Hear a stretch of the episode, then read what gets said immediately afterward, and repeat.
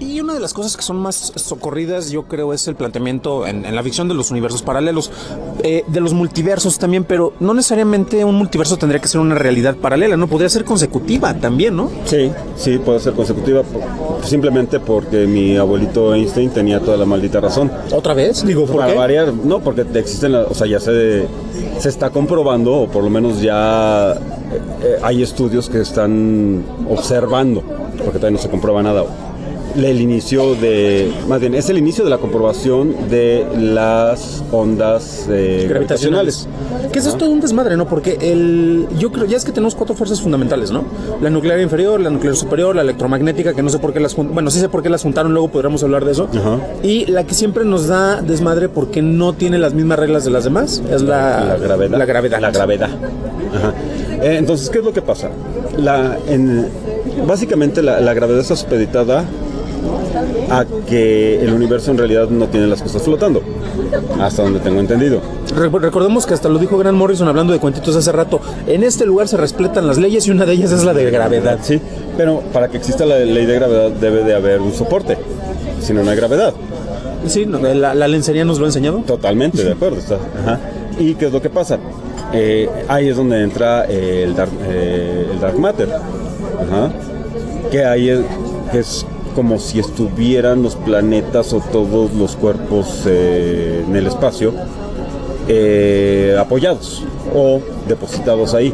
Que es, vendría siendo como la teoría de la caja de arena de gato, Podríamos decirle así. de una u otra manera. Pero, pero no es el gato de Schrödinger, ¿no? Porque ahí sí valió madre si abrimos o no abrimos la caja y No, la tiene caja, arena la, o no. la caja está abierta, entonces Ah, sabemos que tiene Ya, arena. ya. Entonces ahí no hay tanto problema. Oye, pero a ver, un detalle nada más, porque creo que lo que me encanta es que esto siempre da para 20 mil detalles. Bueno, de- eh, todo esto surgió porque estamos platicando previa a esta, esta grabación acerca de, bueno, el Big Bang, el universo en expansión y eventualmente una de las múltiples teorías es que tendremos el Big Crunch al final, ¿no? Eh, esa es una de las teorías. La otra es la famosa entropía y que es un Ajá. círculo, que inter- un círculo completo eh, que, inicia con el Big Bang, termina con la entropía y el universo quién sabe de dónde viene y hacia dónde va. Que por ejemplo ahorita podríamos estar al mejor estilo de la Matrix en la séptima versión del mismo universo después de pasar por estos ciclos. Que fíjate que de todos modos es cierto, pero con todo y eso hay momentos en los que en la teoría de la ex- del multiverso lineal, que no, no, es, no es tanto multi- multiverso, sino es creación y des-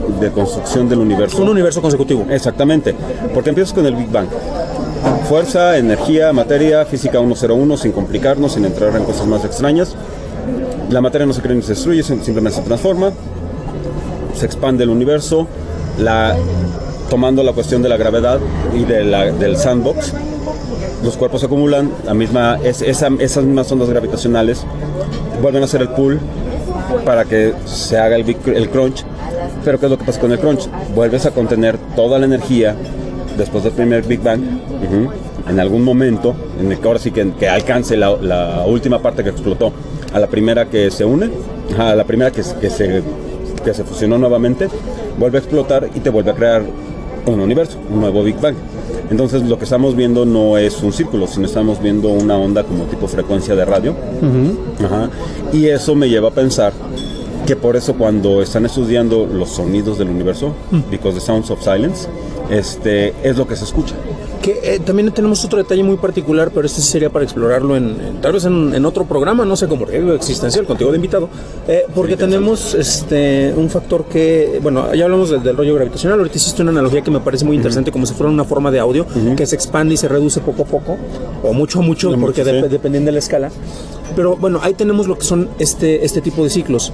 Eh, obviamente nosotros nada más tenemos una realidad observable que es la que estamos midiendo y nos faltaría ver, ahora sí que retomando lo de los cómics, escuchen el podcast, de Destripando para que vean más de esto, ya ves que uno de los personajes es Galactus y precisamente él surge a, raíz de, a, a- a el- raíz de uno de esos ciclos. Es el único sobreviviente de un universo antiguo. Pero ¿qué es Exactamente. lo que pasa? En realidad el universo no lo estamos viendo en este momento, estamos viendo el universo como era hace miles de millones de años. Sí, la luz que nos está llegando, por eso es muy interesante contemplar Y, este... y no vemos hacia dónde está, hacia dónde vamos. Ajá.